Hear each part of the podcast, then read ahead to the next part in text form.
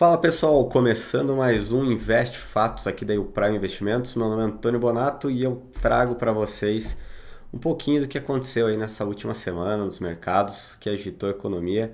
É, hoje, dia 1 de setembro de 2022.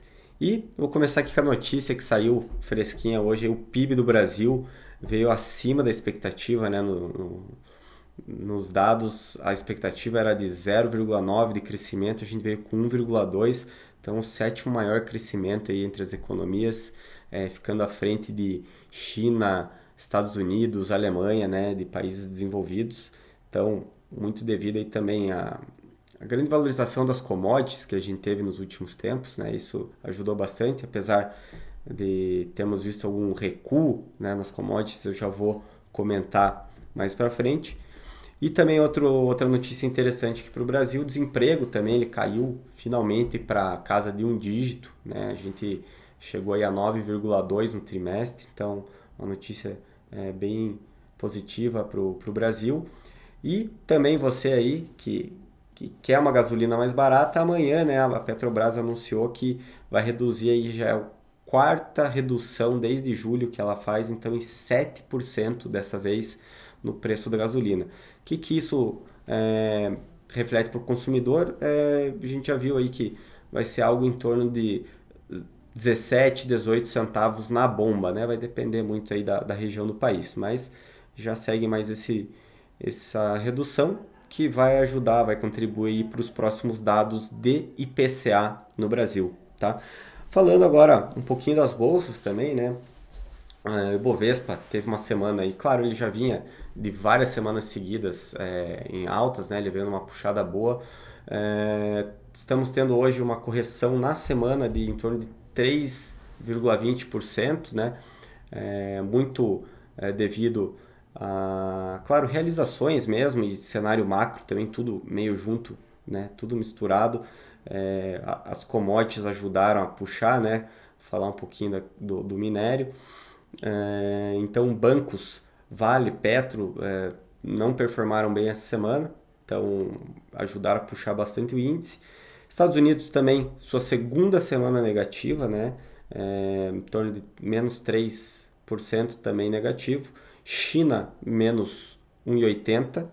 E Europa ali pegando como base o DAX, né, o índice alemão, menos 2%. Também gosto de destacar muito o VIX, que é o índice de volatilidade, né, o índice do medo, que muitos chamam, é, ele subiu aí 25% nas últimas duas semanas. Né? Isso a gente pode ver muito pelo reflexo do que aconteceu ali no discurso do, do, do Jerome Powell semana passada e tem algumas esse aperto monetário mais forte que deve haver nos Estados Unidos. É, agora vamos então para a questão das commodities, né? O petróleo também teve um recuou um pouquinho, hoje estava sendo cotado ali na casa dos 96, 97 dólares. E o minério, ele teve uma queda relevante de 12%, é, muito pelo cenário da China, né, que, que entrou em, em, lockdown em algumas cidades, né, teve cidade ali com mais de 20 milhões de habitantes que, que entrou em lockdown, é, e também o setor imobiliário lá que está preocupando um pouco, então a demanda por ferro acaba caindo, né, então a gente viu minério de ferro é, voltando aí para baixo da casa dos 100 dólares, né? É, o que impactou muito a Vale, por exemplo, a CSN, então Vale menos 7 essa semana, é, CSN menos 10, então esse foi um dos grandes motivos também, né? A Vale puxou bastante o Ibovespa nessa semana para baixo, tá?